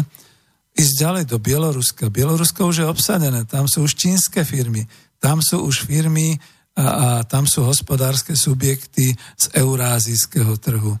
No takže takto to asi je. Takže nebojme sa. Nebuďme tak potentovaní pokakakaka, aby sme si povedali, že oni nás môžu vydierať a podobne. Druhý krok je, pripravme sa na to. Veľmi pekne to predsa naozaj ten Pirošík, kedy si dávno ešte pred rokom a pol hovoril v tej svojej predvolebnej kampani, že dobre, tak e, v Kie Žiline si viem predstaviť, že sa nebudú vyrábať luxusné automobily, ale povedzme trolejbusy. Lebo veď doteraz prostriedky hromadnej prepravy dovážame. Neviem, ako to skončilo, povedzme, s tou autobusovou prevádzkou po úmrtí jej majiteľa v Lučenci.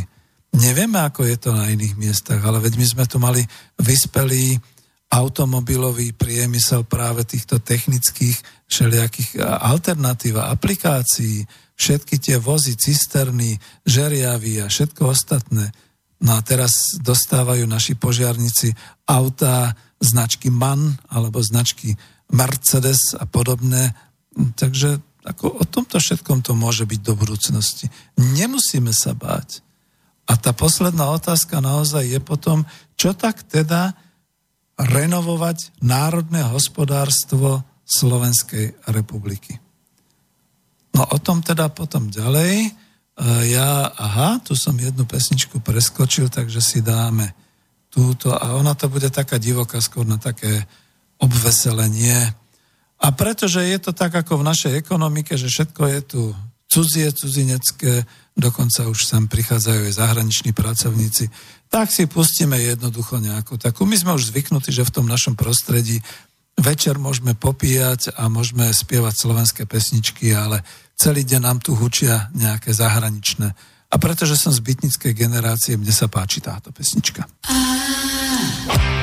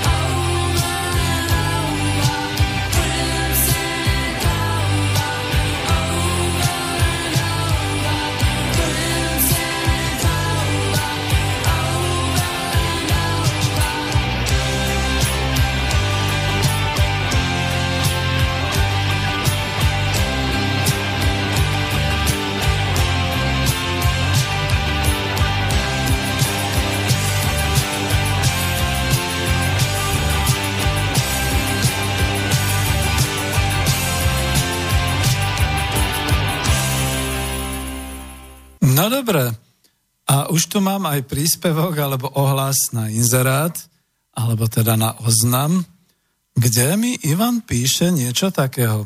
Dobrý deň, pán inžinier Zajac, klobúk dolu. Pán inžinier, za ten oznam. Držím vám pa- neskutočne palce. Konečne skutočne reálny konkrétny krok. Výborne, výborne, výborne. Konečne skutočná alternatíva riešenia ekonomiky na makroúrovni. Pekne sa vám to teda podarilo. Ďakujem, Ivan. No ja u toho Ivana nikdy nerozoznám, čo hovorí ironicky a čo hovorí úprimne. Takže Ivan, keď chcete dokázať svoju úprimnosť, tak jednoducho e, napíšte na klub národohospodárov e, zavináč gmail.com a potom v podstate sa prípadne stretneme, povyprávame a podobne. Ale ďakujem, ja som to teda využil ako pochvalu. Vy ste mi tam dali ešte nejakú jednu výtku, čo to tam bolo, že, že ďakujem, že v relácii o národohospodárstve Slovenska máte príspevok k kupovaní slovenských výrobkov a pustíte echtovú slovenskú skladbu k tomu. Uh, Ivan, ja som povedal, je to moje vysielanie. Ja si ho skutočne dramaturgicky riešim tak, aby som bola ja v pohode, aby sa to dalo počúvať a čo sa dá uverejniť, to uverejním, čo v podstate si myslím, že by mohlo zaujať, tak to púšťam. A nestiažujem sa dokonca ani na to, že mám nejaké limity e, v tom našom jazzleri, v tom našom softverovom programe štúdia, ja jednoducho bojujem niekedy a dávam tam svoje pesničky, ale teraz sa mi žiadalo toto. Napríklad, predsa, ak ste bytnické generácie, viete, čo znamenala pre nás Joan Jett, bytnička, ktorá spievala presne túto písničku Crimson on Clover, takže o čom to tu budeme vyprávať. Každopádne teda idem ďalej. E, ďakujem za odozvy a sme v poslednej polhodinke vysielania. Myslím si, že keď ste volali doteraz, tak už ani nezavoláte, takže je to OK. A ja hľadám ešte takéto perličky, ktoré som chcel uh, povedať popri tom, od koho to mám. Uh, Edo Chmelár mal taký článočok, dokonca aj tu v Slobodnom vysielači uverejnený, ako sa na Slovensku odvádza pozornosť od podstatných tém. Ehm, ja som mal Eda Chmelára ako kandidáta na prezidenta tu vo vysielaní, takže sa poznáme a teraz budem iba citovať to, čo ma najviac zaujalo, s čím maximálne teda súhlasím ako ekonom, ako národohospodár. To, čo ma znepokojuje, to už citujem, čo Edo napísal, pán, teda docent Chmelár, to, čo ma znepokojuje a čo by, sa, čo by malo vyvolávať aj otázky novinárov, je vedomie, že naše energetické monopoly, slovenský plinárenský podnik, EU-Stream, slovenské elektrárne, vlastní jeden jediný človek.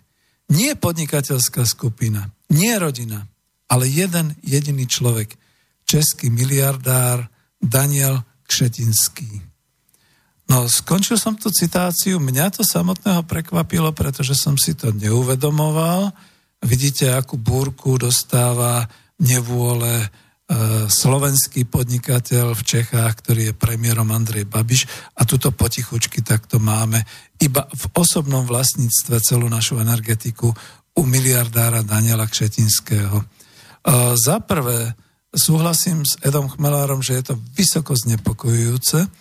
Za druhé, nejakým spôsobom si nemôžem pomôcť, viete, vo mne ešte stále to vlastenectvo trvá, lepšie, že je to Daniel Kšetinský ako nejaký Oufunama Amunama niekde z veľkého sveta.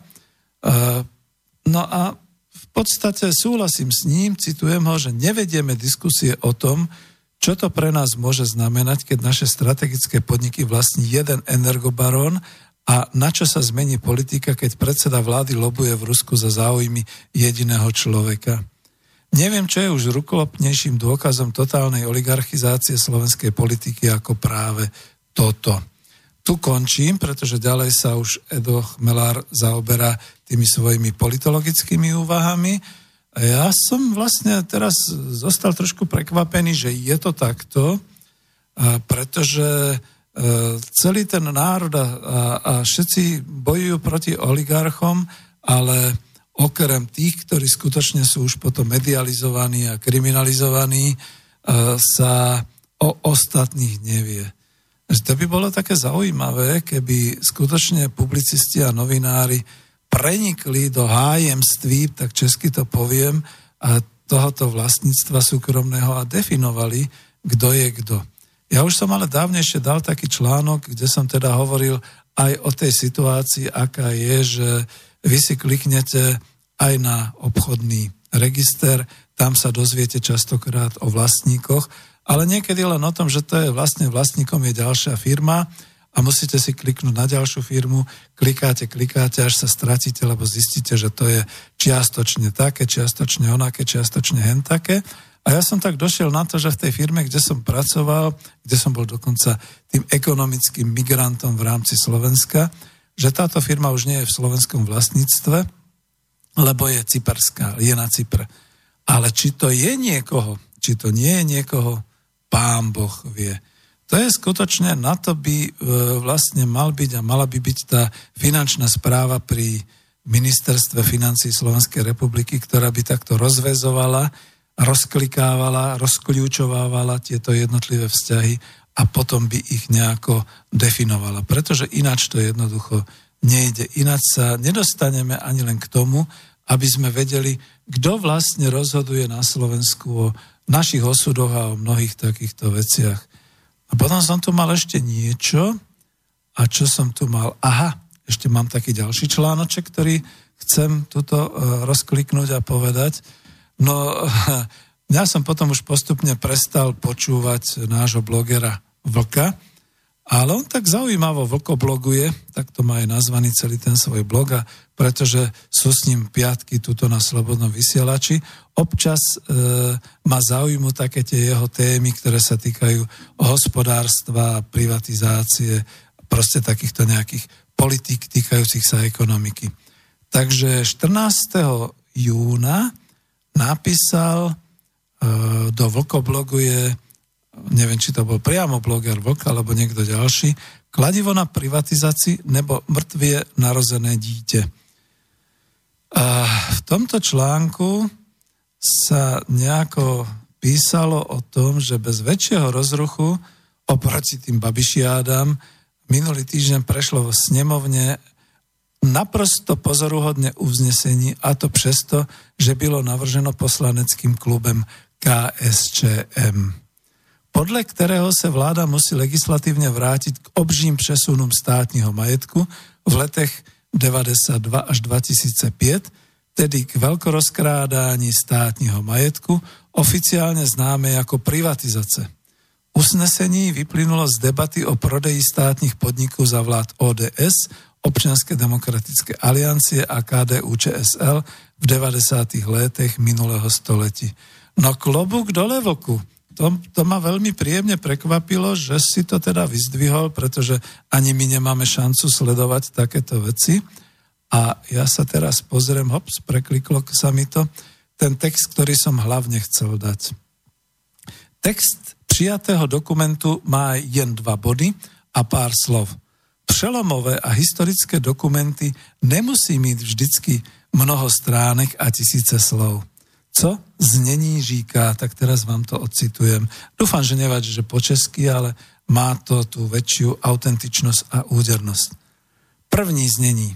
Snemovna konstatuje, že v letech 1992 až 2005 došlo pri privatizácii excesům a porušení zákona a škode na majetku občanů. Druhý, zavazuje vládu, aby navrhla zákonné zmeny, ktoré by umožnili dodatečne stíhať majetkové zločiny z té doby. Budem citovať ďalej, to čo blog píše. Přiznám se, že bych nikdy nevěřil, že něco takového môže vôbec Českou poslaneckou snemovnou projít. Vlastne bych nikdy nečekal, že dolní komora z princípu a konsenzem všech postižených a odpovedných vôbec povolí zažazení takového bodu na požad práce zákonodárneho zboru. A přece se stalo. Zázraky sa tak doopravdy přihodí. Takže ukončím tú citáciu, pozrite si, ak to bude na YouTube, tak tam dám aj prameň. A pre mňa z toho vyplýva odpoveď aj pre Ivana, aj pre všetkých ostatných. Už dnes, už teraz sa dá veľmi veľa robiť. Máme tu zákonodarcov v, našom, v našej Národnej rade Slovenskej republiky, ktorí nie všetci sú tak nejak pro, prorežimoví a prokapitalistickí a prooligarchickí. Veď mnohých to nasr dieva, že ako to teda dopadlo s veľkou privatizáciou a so všetkým takýmto, tak nech sa páči. Dajte zákonodárnu iniciatívu. Alebo musíme znova my, občania, túto z dola vytvoriť nejakú petíciu a získať, ja neviem, 200 tisíc podpisov, aby sa s tým Národná rada Slovenskej republiky zaoberala? Som skeptik. Ponajskôr to dopadne tak, že sa to stane politikom, že to bude teda nejakým spôsobom agenda pre voľby v roku 2020. A teraz som ešte aj skeptik, že či tá strana, ktorá si to dá do agendy, bude schopná dostať sa aj do parlamentu, aby presadzovala e, takéto zákony alebo teda takéto normy. Lebo samozrejme už je to všetko akoby premlčané, už to nič nie je, ale národy sa zobudili aj v Čechách, aj na Slovensku a vy neviete vôbec o tom, že sa takto národy budia aj v Maďarsku, v Polsku, dokonca aj v bývalých, teda v spolkových krajinách bývalej Nemeckej demokratickej republiky. Že si všade po 30 rokoch ľudia uvedomujú, že to bola veľká rozkrádačka, že sa šeličo rozkrádlo, že dokonca tie zločiny sú premlčané, pretože vraj boli podľa zákonov vtedajších vydaných Lenže tak treba postihovať asi zákonodarcov. Treba zvrátiť veci. Lebo dnes je to veľmi módne zvracať politické, zavracať, to už znie tak trošku vulgárne, zavracať a zvrátiť politické rozhodnutia tej doby. Pozrite sa. E, veľký tresk a veľký boj o o Benešove dekréty, len som ich spomínal, že to umožnilo predovšetkým rýchlu konsolidáciu národného hospodárstva a ekonomiky prvej Československej republiky hneď ešte v roku 1945. A dnes sa celkom otvorene bojuje proti Benešovým dekrétom. Práve neviem, či to nebolo na Vokoblogu alebo niekde už boli prelomované práve tými havlovskými privatizáciami a podobne.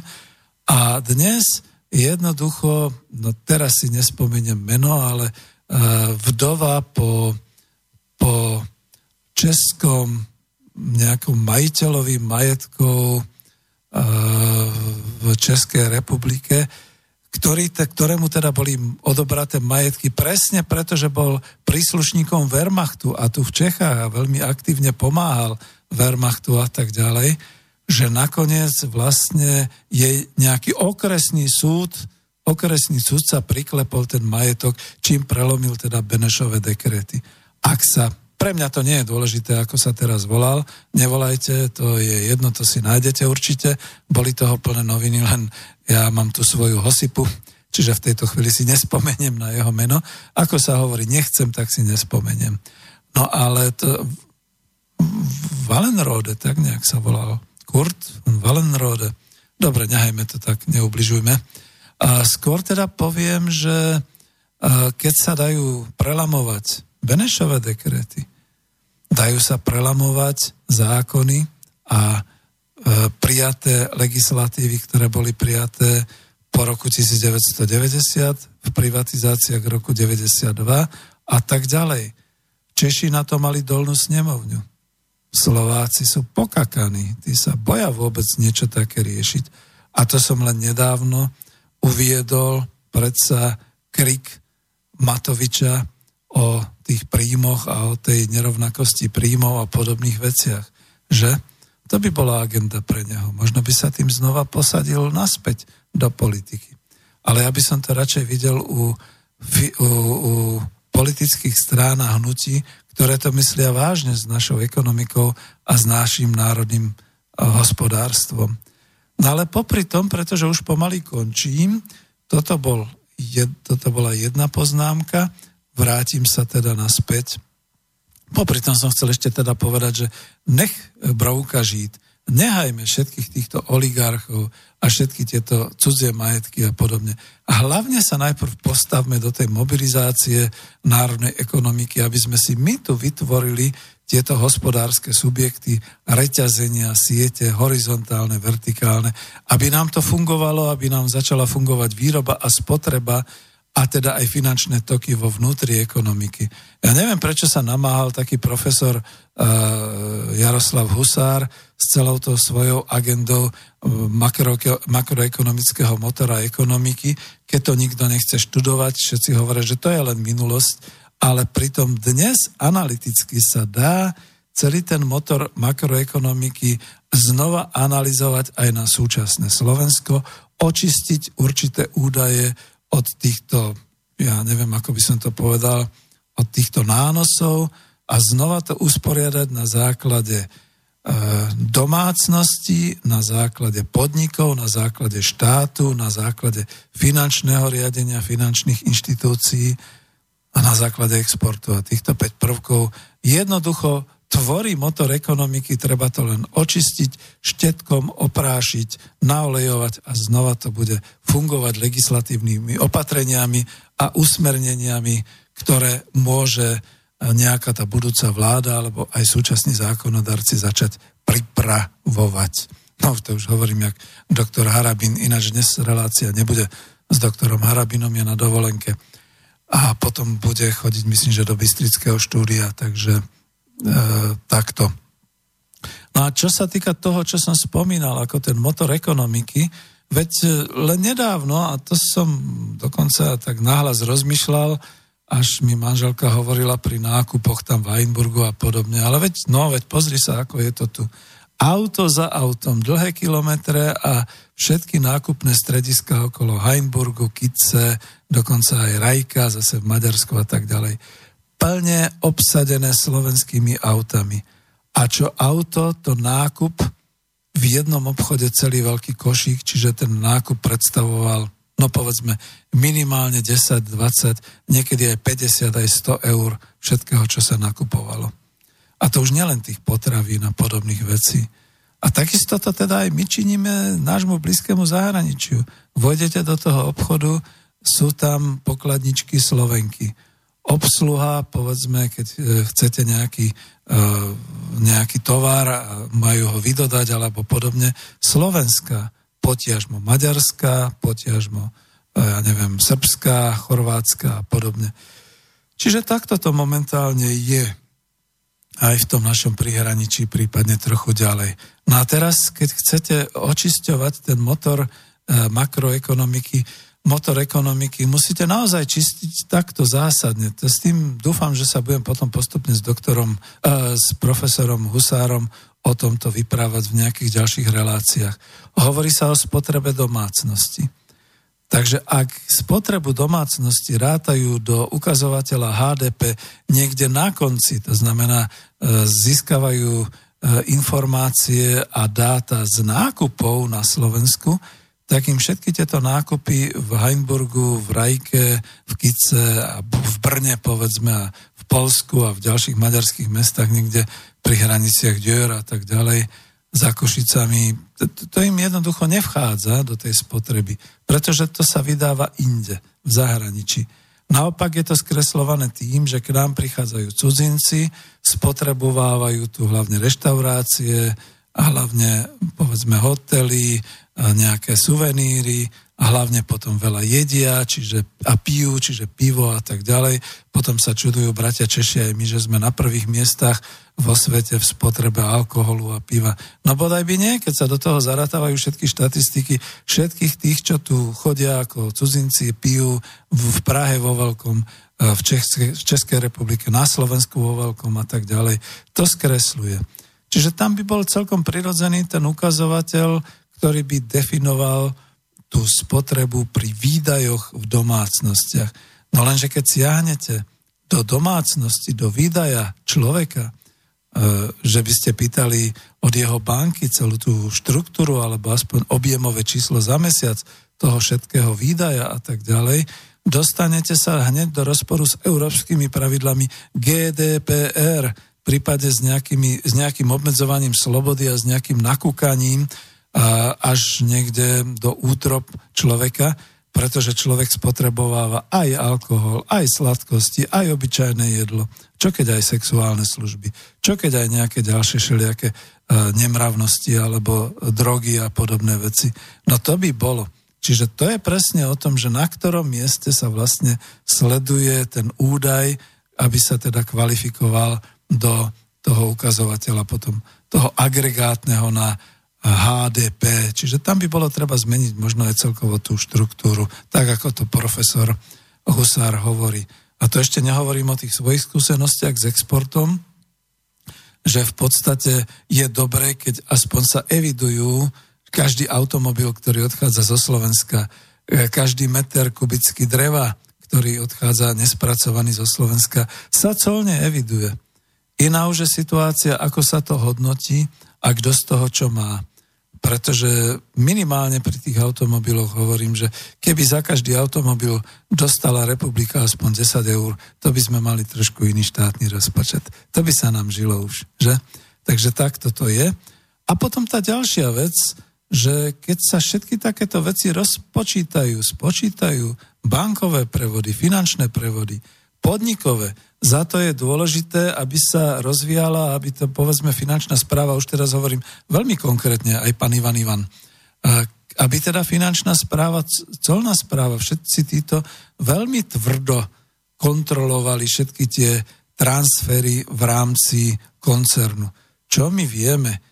keď tu dnes zase bude veľká budova, ak sa tomu hovorí, Európskeho úradu práce, koľko z toho teda bude naozaj kúpa a koľko peňazí pretečie do, nášho, do našej developerskej firmy, koľko z toho sa potom zase transferuje nejakým spôsobom von, pretože bude treba nejakých poradcov, ja neviem, na ekológiu budovy, bude treba poradcov na ergonómiu jednotlivých pracovisk, poradcov na, ja neviem, vyšpicovanie farebnosti budovy, poradcov na rozmiestnenie a neviem, počítačov a všeličoho.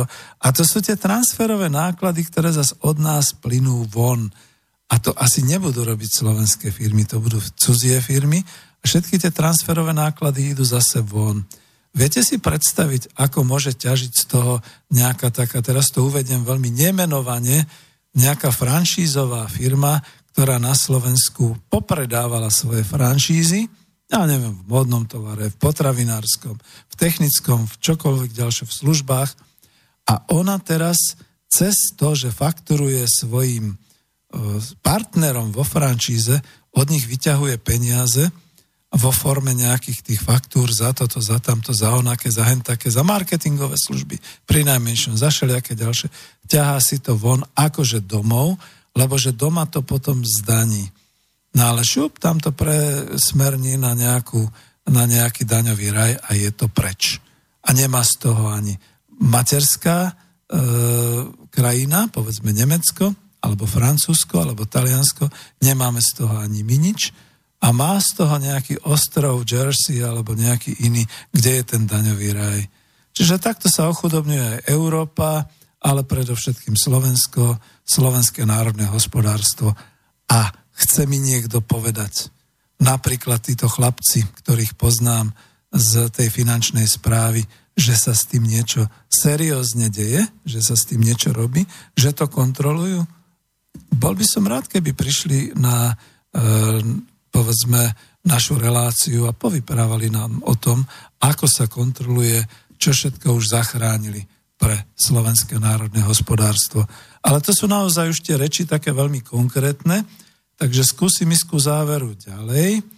Máme tu asi poslednú pesničku, to sa pozriem, či ju ešte môžem pustiť. Ja aj vlastne už nemôžem. To už je o 8 minút koniec, tak ju dám potom na záver. Takže sa rýchle vrátim ku, ku tomu základu. Čo by som ešte povedal k tomu, že čo teda robiť? Ja už som trošku sa posunul naozaj od tej len čiste lavicovosti a ekonomickej demokracie k takému tomu všeobecnému národnému hospodárstvu.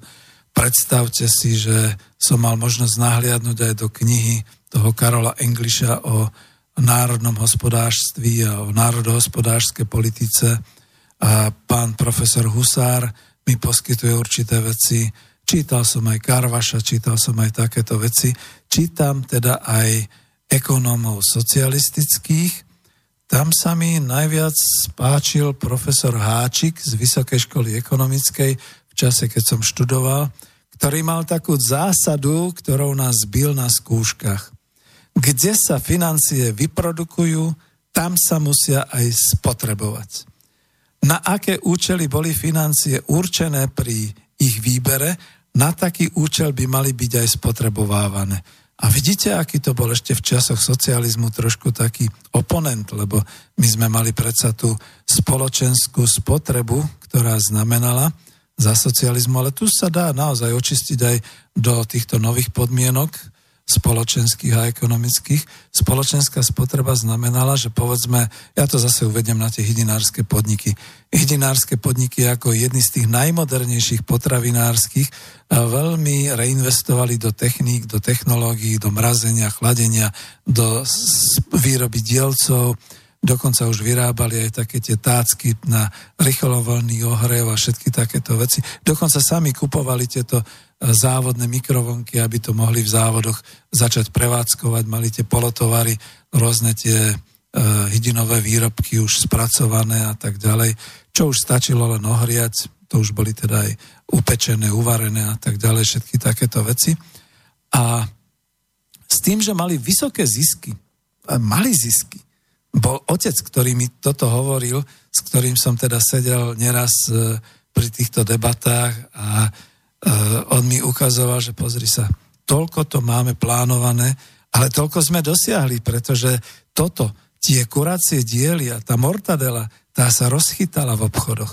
To je za to nedostatkový tovar, že my máme obmedzené kapacity, my investujeme znova do toho cífera, do tých podnikov dozvolená a tak ďalej, tam, kde sa to robilo.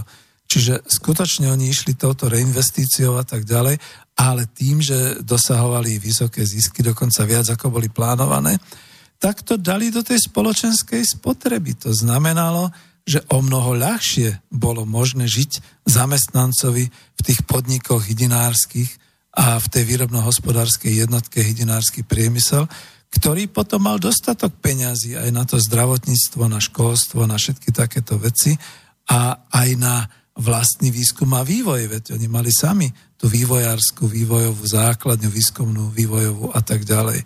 O toto všetko nakoniec potom tá trhová ekonomika ich pripravila. No a dnes nie ani len toľko, povedzme, peňazí v tých hydinárskych podnikoch, ale to ich obvinujem trošku, to nie je, aby, povedzme, som s niekým rokovalo vydaní knihy o hydinárstve na Slovensku, pretože to už sú podniky sami pre seba, same za seba, ako nie s kým hovoriť o tom, že by bolo dobré, povedzme, naozaj takúto publikáciu vydať o tom, ako to bolo. Dnes hydinári dokážu len plača, pla, plakať a, a robiť nejaký ten marketing, že kupujte slovenské výrobky, a prípadne obviňovať, že tam je firma, ktorá prebaluje meso, tam je firma, ktorá prebaluje meso, ale sami sú dosť slabí Možno je to iba tým, že Únia hydinárov už nie je hospodárska organizácia, ale tiež len takéto nejaké združenie občianske, neziskové a podobné veci. No zakritizoval som, poriadne som zaťal, ale tak o tom to je. No a keď som teda hovoril o týchto možnostiach, ktoré boli, veď ako čo bráni dnes firmám, aby si začali vážiť svojich zamestnancov, aby im poskytovali benefity. Dneska sa to tak moderne... Dnes, keď poviete niekomu 30-ročnému, že spoločenská spotreba, tak povie fuj socializmus. Poviete mu benefit, nastraží uši a opýta sa, kde? Kde bude akcia? Čo bude vo výhode? Koľko nám dajú ako výhodu? Toto všetko na toto počujú, o tom to vedia. Takže toľko... E, prešiel som od oblasti národohospodárskej, celoštátnej, cez okre, okresy, regióny, až po podnik, až po jednotlivcov. Čo by ste chceli viac od nás? Pokračovať budeme zase o týždeň a teraz púšťam na záver pesničku, ktorá vám pripomenie zase niečo pekného. Do počutia a dovidenia.